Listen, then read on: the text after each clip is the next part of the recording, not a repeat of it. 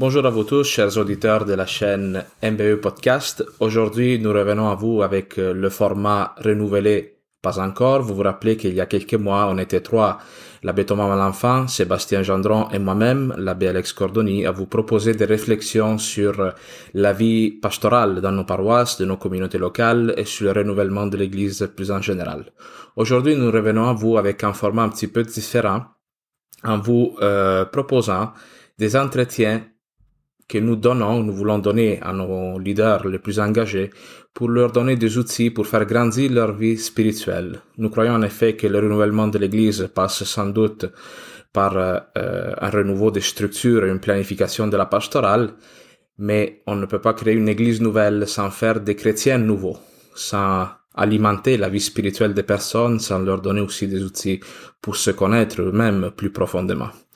Alors pour ce faire, nous avons commencé à donner une série d'entretiens avec des invités particuliers sur différents sujets. Aujourd'hui, nous voulons aborder le sujet du combat spirituel. Pour ce faire, nous avons invité un couple, Jacques Allard et Astrid Lavigne, euh, qui s'occupent justement d'accompagnement spirituel pour aider des personnes à grandir dans leur foi depuis plusieurs décennies. Nous avons aussi invité José Roberge, qui euh, travaille au centre marianiste de spiritualité à Saint-Henri. Elle aussi a une longue expérience euh, pour ce qui concerne la vie spirituelle. Les personnes qui étaient présentes à cet entretien qui a eu lieu sur Zoom ont reçu cette question. Qu'est-ce que, qu'est-ce que c'est pour vous le combat spirituel? Comment vous comprenez cela?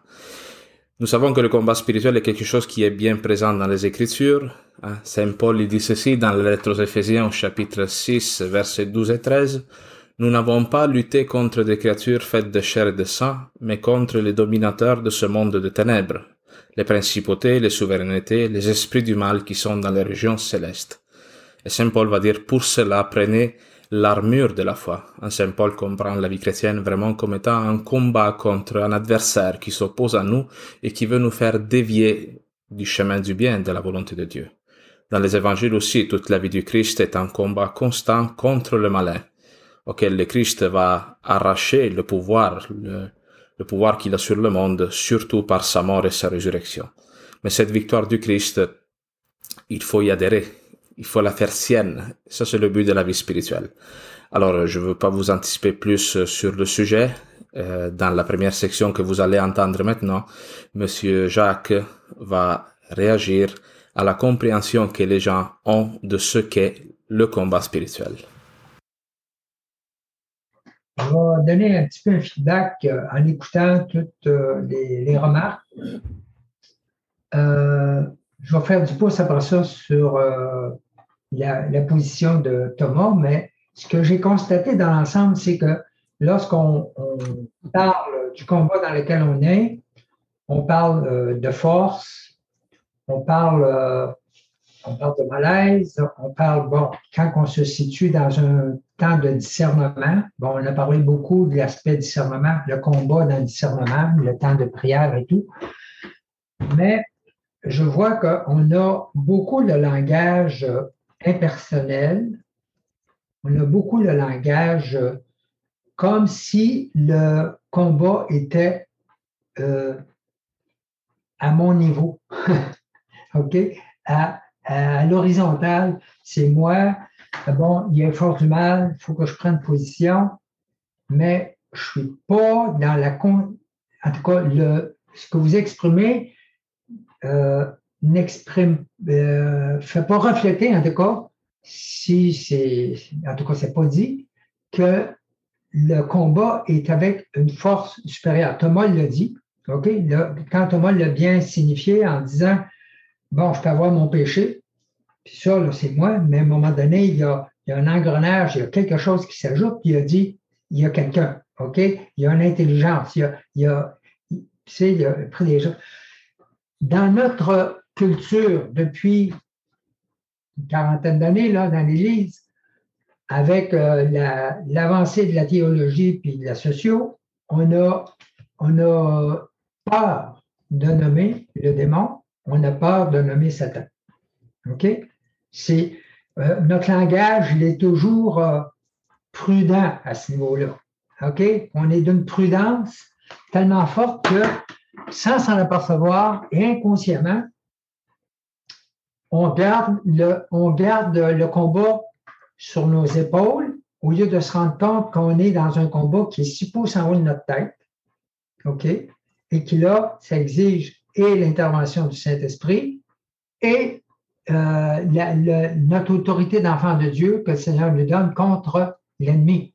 Qui est Satan ou les démons bien précis, certains démons. Donc, mais cette gêne qu'on a dans le langage nous amène aussi des fois la difficulté de discerner et de nommer. Et ça, c'est plate parce que ça, ça nous fait des fois tourner en rond parce que ça nous met juste dans un, dans un niveau de égal à égal et ça dépend de moi et ça dépend de mon attitude, ça dépend. Et là, on s'en met un paquet sur le dos. Puis des fois, on n'est même pas conscient de ce que Thomas a dit tout à l'heure. Il y a quelque chose qui est en plus. Là. Il y a quelque chose qui, qui il y a un rouage qui est là. là. OK? Puis il faut, faut y aller là-dessus. Et euh, entre autres, euh, par exemple, qui disait, moi, je me sens, des fois, c'est je sens mon, mon, esprit de dépression ou je sens mon mouvement dépressif qui embarque. Bon, il, sent que c'est peut-être euh, quelque chose qui est dans sa sensibilité, donc il y a un aspect psychologique, mais il sent aussi, probablement sans le nommer, comme un peu a fait euh, Thomas tantôt, il sent qu'il y a quelque chose de plus, puis il y a quelque chose qui le domine, et que là, il aimerait euh, intervenir. Mais si je le nomme pas, si je suis pas conscient que là, wow, je ne fais, puis qu'est-ce qui m'a amené à ouvrir une porte pour que l'ennemi ait le droit de rentrer? OK? Il y a une porte qui s'est ouverte dans quelque part. Et là, il faut que je découvre mes portes pour pouvoir nommer et lui dire dehors, au nom de Jésus. OK? Parce que tu n'as pas d'affaire là.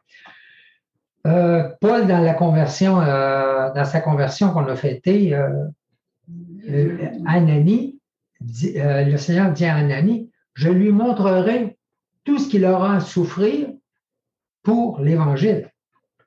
OK? Mais ça, c'est vrai pour chacun de nous. Quand je suis dans le combat pour l'Évangile, d'abord pour ma propre sanctification et ensuite dans la sanctification qui m'est donnée à travers la mission, ben, il y a quelque chose en quelque part qui fait il y a une souffrance qui est normale et qui fait partie de la mission et qui, à ce moment-là, euh, fait partie un peu du combat dans le sens que je suis pris, euh, je dois euh, me renoncer à moi-même pour répondre à l'appel qu'il y, a eu sur moi. Ce renoncement à soi, c'est un combat, mais l'ennemi intervient après coup. OK? Il faut toujours discerner l'aspect psychologique, l'aspect humain, mais aussi le six pouces plus haut. OK? Et le nommer. Si on ne si on le nomme pas, on va, on va rester handicapé dans notre combat on va faire du surplace, on va faire, euh, on va rouler euh, toujours dans un même pattern. On va revenir, même réaction, ça se répète, c'est toujours pareil, c'est toujours là, là, c'est du plat, puis après, après 10 ans, puis après 15 ans, il me semble que j'ai pas des, dans mon combat spirituel, je suis toujours poigné dans la même tournure psychologique, toujours dans le même euh, circuit, c'est toujours la même chose. Il y a quelque chose qui ne déclenche pas parce que je ne l'ai pas nommé. Dans la prochaine section que vous allez entendre, c'est Madame José Roberge qui va prendre la parole. Elle va appuyer son discours sur le magistère de l'Église. Elle va citer notamment le pape François qui euh, parle avec insistance du démon, du malin dans ses encycliques, dans ses prises de parole publiques. Et euh, Madame José Roberge va aussi aller plus loin dans la réflexion sur le combat spirituel en disant que il ne s'agit pas de se battre contre notre novice, nos mauvais penchants ou contre des facteurs qui sont extérieurs à nous, mais il s'agit de rentrer dans une dynamique d'affrontement contre une intelligence qui essaie de nous influencer, de nous dominer. Et c'est super. Puis moi, ce que j'aurais le goût de vous dire, c'est de venir vous appuyer ça avec, vous savez de qui? Le Pape François? Donc, Pape François, ça fait pas si longtemps, il a écrit euh, son exhortation apostolique qui s'appelle Gaudete et Exultate. OK? Si vous allez là-dedans, il a sorti ça en 2018, 19 mars 2018, très facile à trouver sur Internet. Sur l'appel à la sainteté dans le monde actuel. Hein, c'est sûr qu'on veut devenir des saints, des saintes. Puis il nous parle très clairement du combat, parce que tout le chapitre 5 de ce document-là, il est sur le combat spirituel. Alors, je vais juste vous lire quelques bribes, OK? Puis ça, c'est, c'est pas de, du vieil, de la vieille théologie puis des vieux enseignements, là, même si dans l'Église, on s'appuie souvent sur les pères puis euh, de l'Église, etc. Mais ça, c'est quand même très récent. Il dit ceci au numéro 158. La vie chrétienne est un combat permanent. Il faut de la force et du courage pour résister aux tentations du diable et annoncer l'Évangile. Cette lutte est très belle. Donc, faut pas avoir peur. Hein? Déjà, il nous dit cette lutte est très belle, car elle nous permet de célébrer chaque fois le Seigneur vainqueur dans notre vie.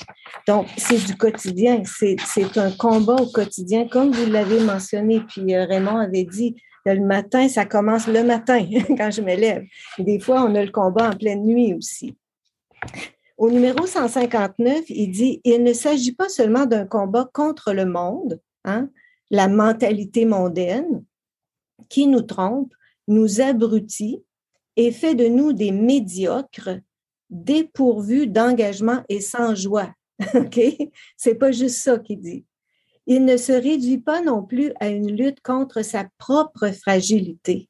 On a parlé, vous avez dit, moi j'ai mes fragilités, j'ai mes bébites, hein.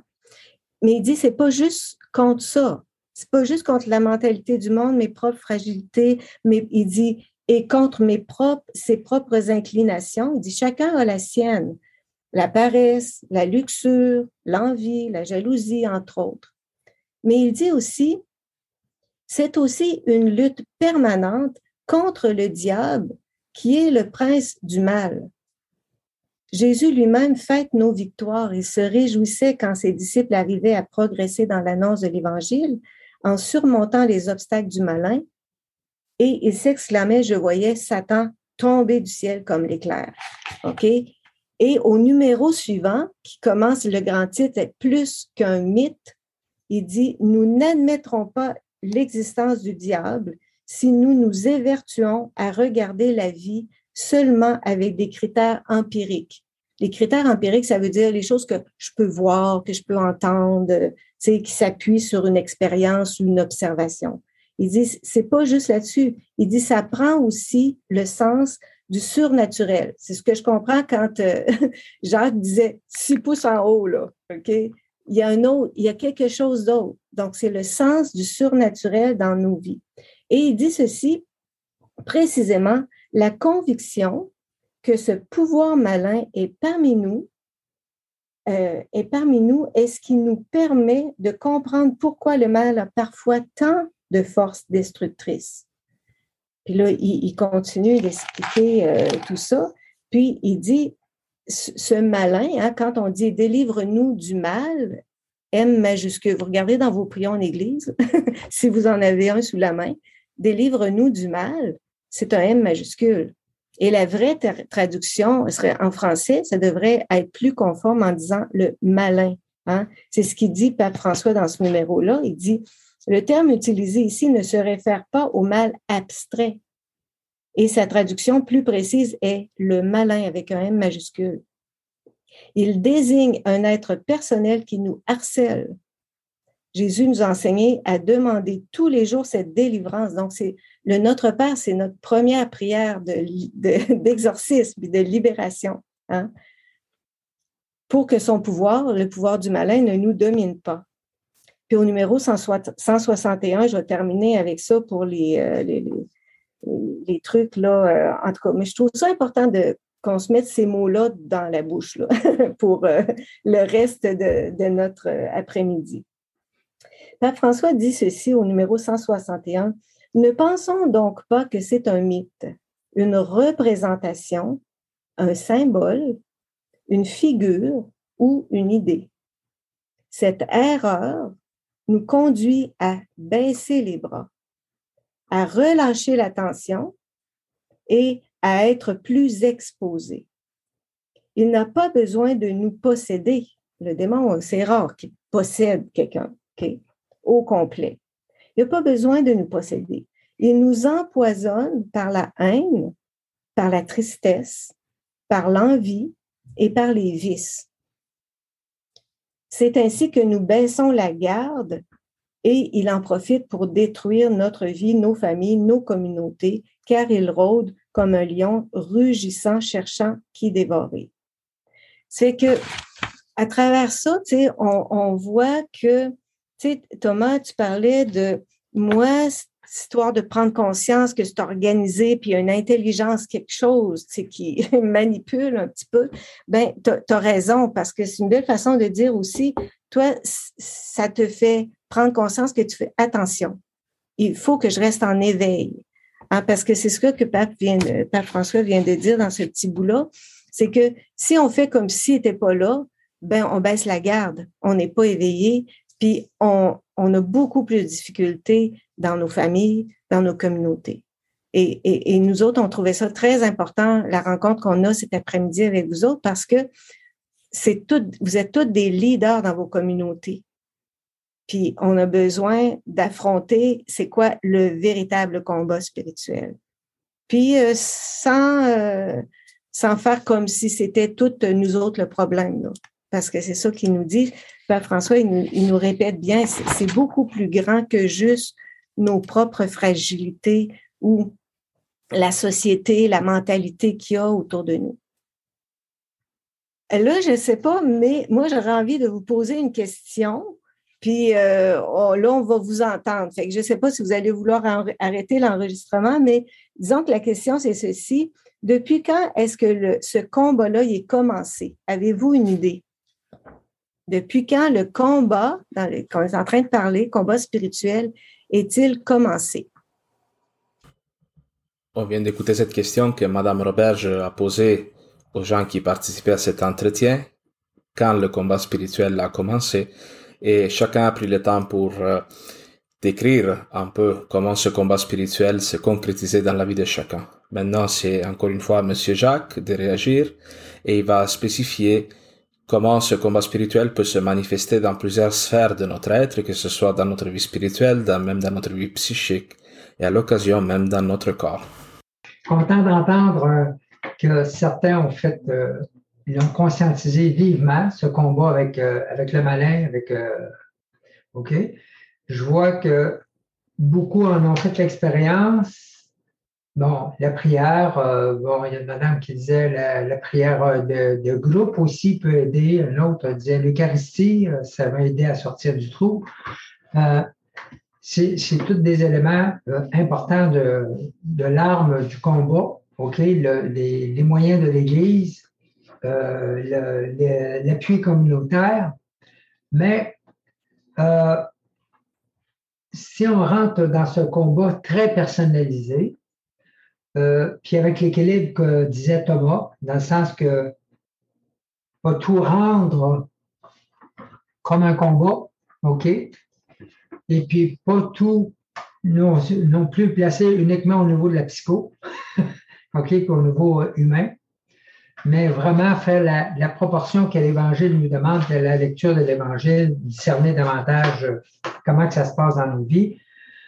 Euh, nous allons, euh, personnellement, ce qu'on a fait, ça fait 12 ans qu'on travaille dans le ministère d'accompagnement euh, spirituel, de guérison intérieure, de délivrance. Ah, plein temps. OK, plein temps. Du matin au soir, du, soir au, ben, du matin au soir. Du soir au matin, c'est notre combat personnel. Mais c'est un combat constant. Mais on a appris avec, euh, ce qui nous a aidé à comprendre ça davantage, c'est un couple, euh, Frank et Ida May, euh, Ida May Amen, qui est un couple euh, qui a fait de la délivrance pendant 32 ans. OK? C'est un, un, pasteur avec son épouse. C'était méthodiste, je pense, quelque chose de même. Il était psychologue. Et, il était médecin. Et puis, il a été lancé dans, la, dans le, combat spirituel à son corps défendant au début, il n'aurait jamais, s'il avait pensé que le Seigneur allait l'amener là, il, aurait, c'était loin de sa pensée. puis ils ont fait une expérience. Et ce qui ce qui nous a amené dès le début, quand on a commencé à travailler à plein temps là-dedans, et euh, nous a amené à conscientiser que l'interaction humaine, c'est-à-dire que, exemple, euh, tu es malade, euh, bon, vous donnez un cas très pratique, Astrid, euh, à un moment donné, ça casse l'épaule. OK? En tombant en terre, casse l'épaule. À chaque fois qu'on faisait un ministère avec quelqu'un, le démon le dardait dans l'épaule, j'étais obligé de le chasser pour qu'il décolle de l'épaule. OK? Et là, ça s'estompait, ça allait, mais il interagissait. Bon, là, c'est pas une situation de ministère. Mais dans la vie personnelle, des fois, tiens, euh, euh, je me souviens, euh, Astrid me disait Oh, j'ai mal dans le dos, j'ai mal dans le dos, puis on ne savait pas trop. Elle disait Voyons, on, vérifiait au plan humain, puis on ne on trouvait pas le, ce qui arrivait là. Pour juste s'apercevoir à un moment donné que lorsqu'on conscientisait au moment où ça arrivait, il y avait quelqu'un qui avait, qui vivait des, projections de colère sur nous autres d'une façon épouvantable, OK? Et que là, ça dardait au niveau du dos d'une façon très particulière. Et quand on chassait, puis qu'on prenait, on faisait ce qu'il fallait, qu'on faisait les pardons, puis qu'on faisait le combat spirituel qui, pour cette situation-là, le mal de dos partait immédiatement. OK? Tout ça pour vous dire que il y a le, malin va s'immiscer dans quelque chose des fois qui est, naturel, qui est là. Je sais pas, moi, j'ai euh, une tendance à la tristesse. Il va peut-être ouvrir davantage la porte de la tristesse par des événements, des choses qui vont m'attrister pour m'enfermer dedans. Donc, des fois, je peux avoir mon combat psychologique à dire, bon, là, puis c'est avec euh, euh, prends sur toi, etc. Mais moi, je peux m'apercevoir que même si je fais ça, il y a, il y a, il y a un nœud, là. Il y a quelque chose qu'il faut que je fasse, puis là, il faut que j'intervienne directement contre l'esprit de tristesse qui m'a envahi. Il faut que je le chasse, parce qu'il est en train de me barrer les, les bras, là. OK? Puis me barrer la tête, particulièrement. Il peut avoir des esprits d'obsession, etc. Bon. Mais c'est pour vous dire que c'est pas le, décalage n'est pas net, mais très souvent, le malin interfère dans l'aspect humain. Il se cache même très souvent dans l'aspect humain pour, ne, pour voiler son action. Et le discernement que l'Esprit Saint va nous donner, très souvent, c'est de découvrir, wow, un instant, il n'y a pas juste l'aspect humain, Tu as un aspect aussi de l'ennemi est entré et tu dois le chasser pour retrouver ta liberté. Fait que c'est euh, c'est bien, je suis content de voir que euh, surtout euh, ce que je, vois, c'est que dès que j'avais fait un cheminement important de conversion, de retour au Seigneur et d'engagement, le, l'ennemi s'est présenté le nez. OK? Vous l'avez vu. Très souvent, parmi vous, vous avez peut-être des situations où ce que vous faites un combat avec certaines armes, l'apprentissage du combat spirituel un petit peu plus pointu va vous donner des armes et va vous, on peut vous aider à conscientiser où ce que le combat rentre, puis comment faire, puis il y a des situations, comment mener les combats, les outils. C'est un peu comme apprendre la boxe. Moi, je peux euh, dire, oh, ben, l'autre, c'est un petit, euh, il mesure 6 pouces de moins que moi, puis mais il a 25 livres de moins que moi. Fait que je vais aller dans l'arène, puis je m'en vais euh, lui donner un coup de poing dans le front, puis il va tomber à terre pour m'apercevoir que lui connaît la boxe. Moi, je connais pas la boxe. C'est lui qui va me mettre à terre. OK? Parce que je connais pas les armes. Je connais pas le, les apprentissages du combat. Et euh, très souvent, on n'a pas eu cette formation à l'apprentissage du combat. D'une façon, je dirais, technique comme on apprend la boxe. OK?